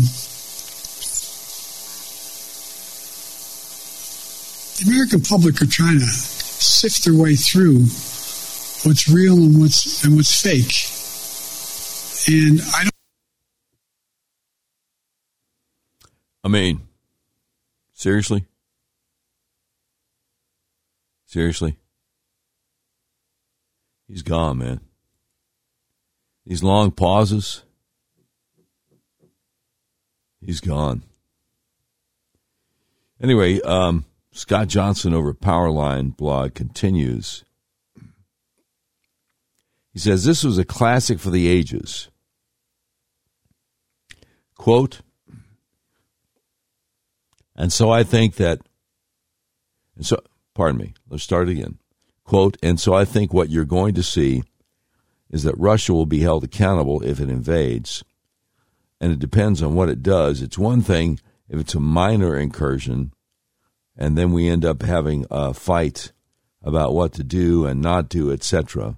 It depends on the meaning of minor. Okay. The quote stopped at etc., and Scott Johnson says it depends on the meaning of minor. So, what about our own border? Nobody thought to ask yesterday. One reporter touched on the question this way. He said, I wonder if you're planning on traveling also to South America and other countries in the Western Hemisphere, given the fact that China has gained a lot of influence in the region. So, while Trump got the border under control, Biden blames Trump for the invasion that we have suffered over the past year. Again, quote from Biden. He says, Let me answer the first question. I spent a lot of time in South America and in Latin America. When I was vice president, I spent the bulk of my eight years basically in Europe and or in Latin America. I'm in contact with the leaders of the countries in South America, and we're working closely with making sure that we do everything. For example, with the to deal with helping the countries in question, particularly those in Central America, to be able to help them with their ability to deal with the enter. People don't sit around in Guatemala and say, I got a great idea. Let's sell everything we have, give the money to uh, to a coyote, take us across a terribly dangerous trip up through Central America and up through Mexico, and drop us sneak us across the border, drop us in the desert. Won't that be fun? People leave because they have real problems, and some of the things that I've done when I was a vice president and I got support with, although I don't have much Republican support anymore, is provide billions of dollars to be able to say to those countries, why are people leaving and how are you going to reform your own system? And that's what we've worked on a long time. It still needs a lot more work, and we're focusing on that. I also believe I've spent a lot of time talking about and dealing with policy having to do with Maduro, who is little more than a dictator right now, and the same thing in Chile and F. not the same thing, but with Chile as well as Argentina. So, look, I made a speech a while ago when I was vice president saying that if we were smart, we have an opportunity to make the Western Hemisphere a united, not united, a democratic hemisphere, and we were moving in the right direction under our, under the last administration, the Obama Biden administration. But so much damage was done as a consequence of the foreign policy decisions the last president made in Latin America, Central America, and South America that we now have when I call for a summit of the democracies, I called that, and a number of nations showed up for this summit of democracy. What is it that's going to allow us to generate? We've actually had a reduction in the number of democracies in the world, and it seems to me there's nothing more important. We used to talk about when I was a kid in college about America's backyard. It's not America's backyard. Everything south of the Mexican border is America's front yard, and we're equal people. We don't dictate what happens in any other part of that, of this continent or the South American continent. We have to work very hard on it. But the trouble is, we're having great difficulty making up for the mistakes that were made for the last four years, and it's going to take some time. Unquote. Scott Johnson, Powerline blog, says translation, we're screwed. Real Clear Politics, Philip Wegmann was the subject of one of Biden's hissy fits, but has a good, straight news account of the press conference he links to. Quotable quote Can you think of any other president that has done as much in one year? Name one for me. Oh. Good grief. It's uh it's just insane, isn't it? Philip Wegmann, Real Clear Politics. Defiant, unapologetic, Biden's marathon presser. President Biden. Oh, I oh oh I slipped. I'm sorry. He's not president in my book. Usurper Biden, frustrated but defiant in the face of layered domestic and international crises, held forth for two, nearly two hours Wednesday. In just his second solo press conference in the White House, breaking historic records while blaming Republicans and defending the results of his first 12 months in the Oval Office. Yeah, I'm, I'm done with that. I mean, that's enough of that. Good grief. And he did. He invited Russian incursion into Ukraine. That's messed up. Now you gonna lie, fan. That is messed up. You know, every once in a while, every once in a while, we get to a point in the program where it's a uh, very special time. You know what I'm talking about. We interrupt this program to bring you a special report. It's the Doc Washburn Show tweet of the day. Doc Washburn Show to you today brought to you by RedRiverYourWay.com. Red River Your Way, the big old car dealership in the middle of USA, the in freedom, including your freedom to buy the car, truck, van, or SUV of your choice the way you want to online and have it delivered to your front door wherever you live in the continental United States of America. All right, let's get to that tweet of the day. Matt Walsh was on Dr. Phil with some non binary trans activists. And he's got a couple of minutes of it that he tweeted out. And it was, uh, he put on a clinic, as uh, Matt Gaetz said. Oh, I got to turn it back up. All right. Sorry about that. All right, here goes. There should be no construct of gender, just sex. You're either male or female. Right. And someone feeling in a mental, emotional way that they don't identify with the sex that they have been biologically created as and assigned at birth based on their genitalia, if they don't feel that way, that there's no construct that describes that, experiences that. Well, that's got nothing to do with the reality. So you can feel however you want. I mean, I could sit here and say that I feel like a tomato plant, but that doesn't mean that I actually am those things. So your, your self-perception, you can have whatever self-perception you want, but you can't expect me to take part in that self-perception or to take part in this kind of charade, this theatrical production. You don't get your own pronouns, just like you don't get your own prepositions or your own, your own adjectives. You know, it's like if I were to tell you, my adjectives are handsome and brilliant. And no matter, whenever you're talking about me, you have to describe me as handsome and brilliant because that's how I identify. makes no sense. You don't get your own pronouns. These are, that's, that's, that's grammar. That's language. So you think it's a delusion? Someone is self-delusional. Yeah, I think it's, it's delusion. It could be a mental illness. It could be, it's, it's a lot of different things. With, with children, wow. you know, there, there's also just a basic confusion that all kids have. Like, that's why when you hear, when you, when you hear someone, a parent say, oh, my four-year-old, uh, son came, came to me and said that uh, I'm a girl now, and so that's what I'm going to I'm going to raise him as a girl. No, you're, you're a four year old. I have four kids. When a four year old boy comes to you and says, "Oh, I'm a girl," here's a good follow up question. What is a girl? Ask him what he means by that. What do you mean by girl? And when you, when you ask him that, here's what he'll tell you. He will tell you what he really means is that he, he wants to do some of the things that girls do, like play with the dollhouse, or, or, you know, he likes the color pink. That's fine. Play with the dollhouse but you're still a boy. Got it? Yeah. Now, at another point in the Dr. Phil show that Matt Walsh was on, he tried to get these non binary trans activists to give him the definition of woman, and they couldn't do it. Well, it's just whoever feels like it, it, they're a woman.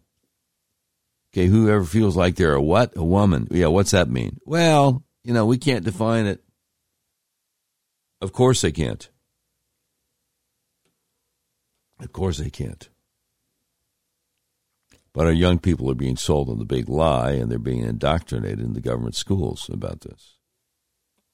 Just so you know. Just so you know. Now, thanks again to Red River Your Way dot com for for sponsoring today's tweet of the day. Having said that, um, very disappointed in Alabama Crimson Tide coach Nick Saban. I don't know if you heard about this. He has always scrupulously avoided politics. He even avoided the uh, get vaccinated deal. Several other major college football coaches were on, so the Alabama athletic director had to do it because Nick Saban wouldn't do it. Well, now he's goofed up. And Paul Mirengoff over at Powerline blog has a story. Alabama's great football coach Nick Saban, a native of West Virginia,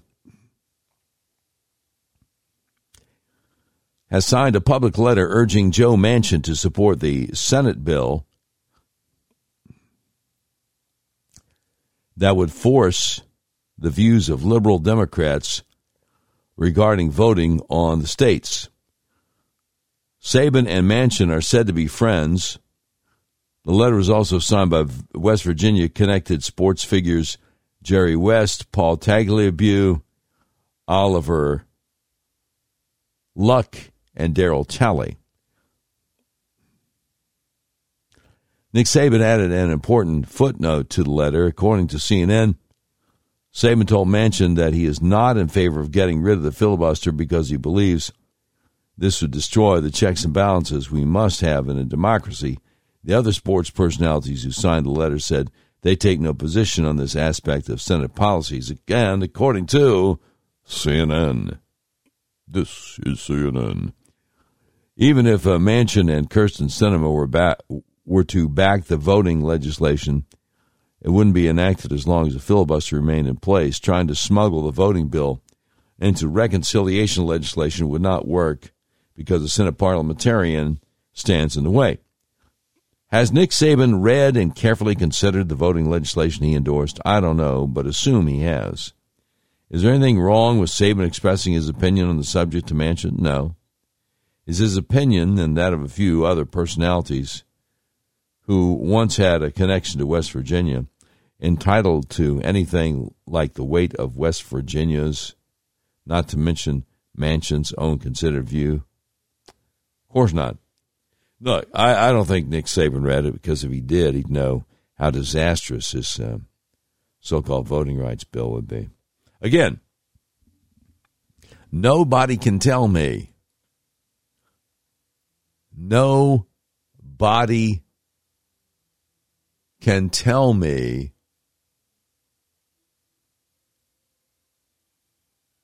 what American citizen is not allowed to vote. You know, they're trying to make it so the states can't get dead people off the voter rolls. They're trying to make it so anybody could ballot harvest and drop off thousands of ballots in drop boxes, which other people can monkey around with. They're trying to take away our freedoms, what they're trying to do. I think the problem is Nick Saban is trusting the wrong people. That's what's up. That's what's going on here. And it's a crying shame. It is a crying shame. Um, but every once in a while you run across this stuff and you got to mention it. Nick Saban is a great, a great football coach but he's not really a good political philosopher. Let's put it that way. Now, I want to share with you this little article over at Bari Weiss's Substack website. Stacy Lance has written a little article called I'm a Public School Teacher. The Kids Aren't All Right. Subtitle My students were taught to think of themselves as vectors of disease. This has fundamentally altered their understanding of themselves. She says, I'm proud to be a teacher. I've worked in the Canadian public school system for the past 15 years, mostly at the high school level, teaching morals and ethics. She says, I don't claim to be a doctor or an expert in virology. There's a lot I don't know. But I spend my days with our youth and they tell me a lot about their lives, and I want to tell you what I'm hearing and what I'm seeing. Since the beginning of the pandemic, when our school went fully remote, it was evident to me that the loss of human connection would be detrimental to our students' development. It also became increasingly clear that the response to the pandemic would have immense consequences for students who were already on the path to long term disengagement, potentially altering their lives permanently. The data about learning loss and the mental health crisis is devastating. Overlooked has been the deep shame young people feel. Our students were taught to think of their schools as hubs for infection and themselves as vectors for, of disease. This has fundamentally altered their understanding of themselves when we finally go back, when we finally got back into the classroom in September 2020, I was optimistic even as we would go remote for weeks, sometimes months, whenever case numbers would rise, but things never returned to normal. When we were physically in school, it felt like there was no longer life in the building. Maybe it was the masks that made it so that no one wanted to engage in lessons or even talk about how they spent their weekend. But it felt cold and soulless. My students weren't allowed to gather in the halls or chat between classes. They still aren't. Sporting events, clubs, and graduation were all canceled. These may sound like small things, but these losses were a huge deal to the students. These are rites of passage that can't be made up. In my classroom, the learning loss is noticeable. My students can't concentrate and they aren't doing the work that I assigned to them. They have way less motivation compared to before the pandemic began. Some of my students chose not to come back at all, either because of the fear of the virus or because they're debilitated by social anxiety, and now they have the option to do virtual schooling from home.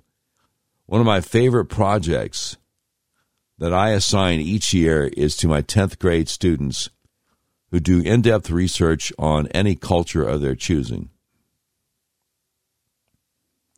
It culminates in a day of presentations. I encourage them to bring in music, props, food, whatever they need to immerse their classmates in their specific culture. A lot of my students give presentations on their own heritage. A few years back, a student of mine, a Syrian refugee, told her story about how she ended up in Canada. She brought in traditional Syrian foods, delicacies that her dad had stayed up all night cooking. It was one of the best days I can remember. She was so proud to share her story. She had struggled with homesickness, and her classmates got a lesson in empathy. Now my students simply prepare a slideshow and email it to me individually. My older students, grades 11 and 12, aren't even allowed a lunch break and are expected to come to school, go to class for five and a half hours, and then go home. Children in 9 and 10th grades have to face the front of the classroom while they eat lunch during their second period class. My students used to be able to eat in the halls or the cafeteria. Now that's forbidden.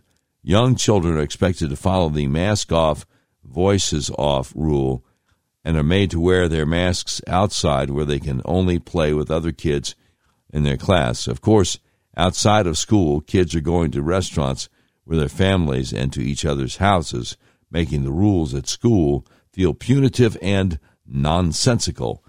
They are anxious and depressed. Previously outgoing students are now terrified of the prospect of being singled out to stand in front of the class and speak. And many of my students seem to have found comfort behind their masks. They feel exposed when their peers can see their whole faces. Around this time of year, we start planning for the prom, which is held in June. Usually, my students would already be chatting constantly about who's asking who, what they're planning on wearing, and how excited they are. This year, they barely discussed it at all.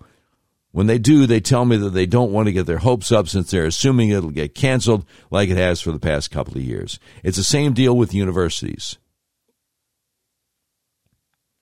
My students say if university is going to be just like this, then what's the point? She says, I have my own children, a nine year old daughter, a seven year old son, who have spent almost a third of their lives in lockdown. They become so used to cancellations, they don't even feel disappointed anymore. I think all my students are angry to some degree, but I hear it most from the kids who are athletes. They were told if they got the vaccine, everything would go back to normal, and they could go back to the hockey rink or the basketball court. Some sports were back for a while, but as of Christmas, because of the recent wave of COVID 19 cases, club and varsity sports are all canceled once again. A lot of the athletes are missing chances to get seen by coaches and get scholarships. I try to take time at the beginning of class to ask my kids how they're doing. Recently, one of my 11th grade students raised his hand and said he wasn't doing well, that he doesn't want to keep living like this, but that he knows that no one is coming to save them. The other kids all nodded in agreement. They feel lied to, and I can't blame them. What's most worrisome to me is that they feel deep worry and shame over the prospect of breaking the rules. Teenage girls are notoriously empathetic. I see that many of my students, but especially the female ones, feel a heavy burden of responsibility. Right before Christmas, one of my brightest 12th graders confided in me that she was terrified of taking her mask off. She told me she didn't want to get anyone sick or kill anybody. She was worried she would be held responsible for someone dying. What am I supposed to say? that 23 children have died from COVID in Canada during the whole of the pandemic, and she's much more likely to kill someone driving a car. The kids in Scandinavia, Sweden, and the Netherlands largely haven't had to wear masks at school and haven't seen outbreaks because of it. That masks are not a magic shield against the virus, and that even if she were to pass it along to a classmate, the risk of them getting seriously sick is minuscule. I want to tell her that she can remove her mask and socialize with her friends without being worried, but I am expected to enforce the rules. Oh boy. At the beginning of the pandemic, adults shamed kids for wanting to play at the park or hang out with their friends. We kept hearing, they'll be fine, they're resilient. It's true that humans by nature are very resilient, but they also break. And my students are breaking. Some have already broken. When we look at the COVID 19 pandemic through the lens of history, I believe it will be clear that we betrayed our children. The risks of this pandemic were never to them, but they were forced to carry the burden of it. It's enough. It's time for a return to normal life and put an end to the bureaucratic policies that aren't making society safer, but are sacrificing our children's mental, emotional, and physical health. Our children need life on the highest volume. And they need it now.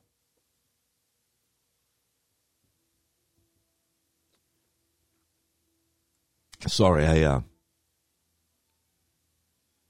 I must have got something in my eyes. Article's entitled I'm a Public School Teacher, The Kids Aren't All Right. It's by Stacy Lance over at uh, Bari Weiss's Substack page. The end of it is just heartbreaking. Our children need life on the highest volume, and they need it now. You know, I go to church sometimes, and uh, see adults with masks on forcing their small children to wear masks.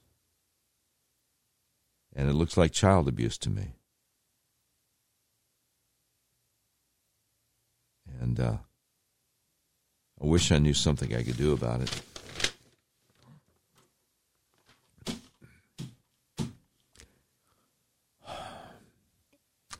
So um, let me ask something. Do you have migraines? You have neck pain? Do you have back pain? Do you have vertigo? Do you have eczema? Let me see if I can help you here with the best kept secret in American healthcare. Look in the mirror. Does one eye look bigger than the other? Are your eyes off balance? Are your shoulders off balance? Look at a picture of yourself. Do you naturally tilt your head to the left or the right because that's how you feel comfortable? The answer to any of these questions is yes. You probably need to get your Atlas adjusted. That's how I get rid of my migraines, my neck pain. Let me tell you how it works. The skull weighs anywhere from 8 to 15 pounds. Now, your skull weighs on the top bone of your spinal column, the Atlas or the C1, which only weighs 2 ounces. So it's really easy for that Atlas to get out of alignment. If it does, your whole spinal column can get kinked up like a chain, restricting your central nervous system's ability to send impulse to the rest of your body. It can affect your respiratory system, circulatory system, digestive system. Yes, it can even affect your reproductive system. And it can cause migraines, neck pain, back pain, vertigo, eczema, blood sugar problems, all kinds of stuff. Do yourself a favor. If you're in central Arkansas, call my friends at the Arkansas Upper Cervical Center, 501 279 2009 for a free consultation to see if you need to get your atlas adjusted. If you're outside Central Arkansas, just go to their website, turnmypoweron.com, and click on the tab that says Find a Doctor to see if you can find a doctor near you. Uh, this has really helped me. It's really helped my wife, really helped a lot of people that we know. And uh, I hope it'll help you. I really do turnmypoweron.com. You will be glad that you did. No question about it.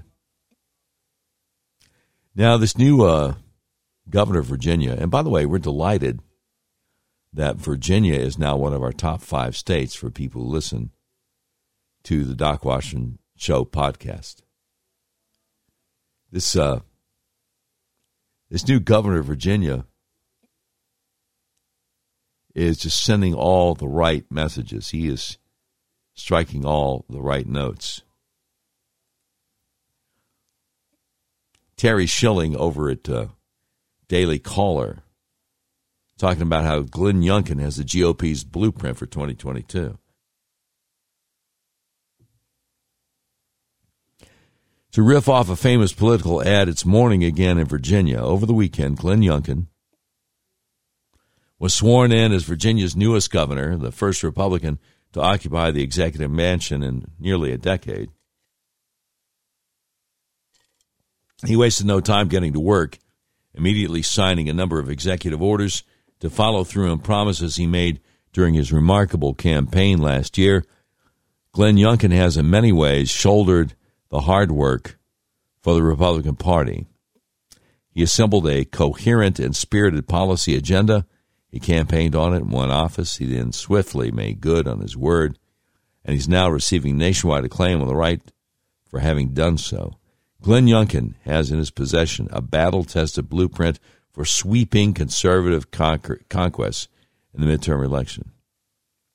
For Youngkin, pardon me, first, Youngkin instructed the state superintendent to do a full review of all the Commonwealth's education policies in order to raise standards and further to eliminate critical race theory and other phony ideological paradigms from curricula.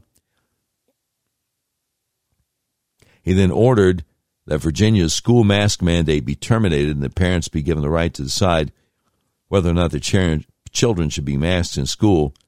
Moreover, he directed the state attorney general to conduct an investigation of Loudoun County public schools, whose officials reportedly engaged in the cover up of a sexual assault in a girl's restroom by a boy wearing a dress all of these issues were key to Glenn Youngkin's landmark electoral victory in November as he flipped a state that had voted for Joe Biden by 10 points. Glenn Youngkin smartly capitalized on Democrat Terry McAuliffe's anti parent stance and emphasizing his willingness to fight back against critical race theory and gender ideology in schools. He both energized the conservative base and recaptured suburban voters. However, the story does not end there, nor does it end with the executive orders signed over this past weekend. As Glenn Youngkin certainly knows, the hard part of governing has only just begun. Already, Virginia left wingers have been begun challenging Youngkin's move. For example, not long after his directive ending school mask mandates, several school districts announced they would outright defy it by continuing to enforce their own mandates. It seems like seems likely that this fight, among others, will soon be headed to the courts. This is to be expected, of course, but far too often in recent years, Republican voters have watched their elected leaders who campaign on bold action fold as soon as they start meeting resistance. The pandemic underscored this craven tendency. How many Republicans stood up to the tyrannical left wing bureaucrats and their enablers in the legacy media who spent more than two years clamoring for lockdowns and other excessive measures. The list is a distressingly short one. Now, the eyes of our nation's voters are on the new administration in Richmond to see whether it will become a new hub of courage and change after running on a platform to empower parents, crack down on unaccountable school officials, and place faith back in America. Will new Virginia Governor Glenn Youngkin continue to follow through? While his first few days in office have been very encouraging, there's still a long way to go. The good news for Youngkin is that he's not alone in this fight. The many thousands of parents who voted for him last November continue to support him as he takes on the significant challenge of reforming a badly mismanaged public school system, and as long as he perseveres, those parents will stand by him. Youngkin drafted a policy blueprint and is implementing a winning agenda. All he must do now is not back down. As for Republican leadership more broadly, it must avoid reverting to what has too often been the party's modus operandi, keeping cultural issues at an arm's length during the campaign before casting them aside once in office. The key to triumphing in the ballot box isn't a deep mystery. The GOP should follow suit by prioritizing the concerns of American parents. That's Terry Schilling, president of American Principles Project over at dailycaller.com. Great article about the new governor of Virginia. Youngkin has the GOP's blueprint for 2022. And he certainly does. Certainly does. All right, you've been listening to the 71st episode of the all new Doc Washburn Show. Today's program has been produced by Tim Terrible, directed by Mick Messy. This has been a terribly messy production. Portions of today's show will be taken overseas and dropped. If you'd like a transcript of today's episode of the all new Doc Washburn Show, simply peel the roof off a Rolls Royce panel truck and send it to Mansur's Computer Solutions, seventh floor of the ephemeral B. Smoot Building, Whitehall, Arkansas, in care of Sheriff Mansur Sempier the 10th. And that's the way it is. Thursday, January 20th, 2022.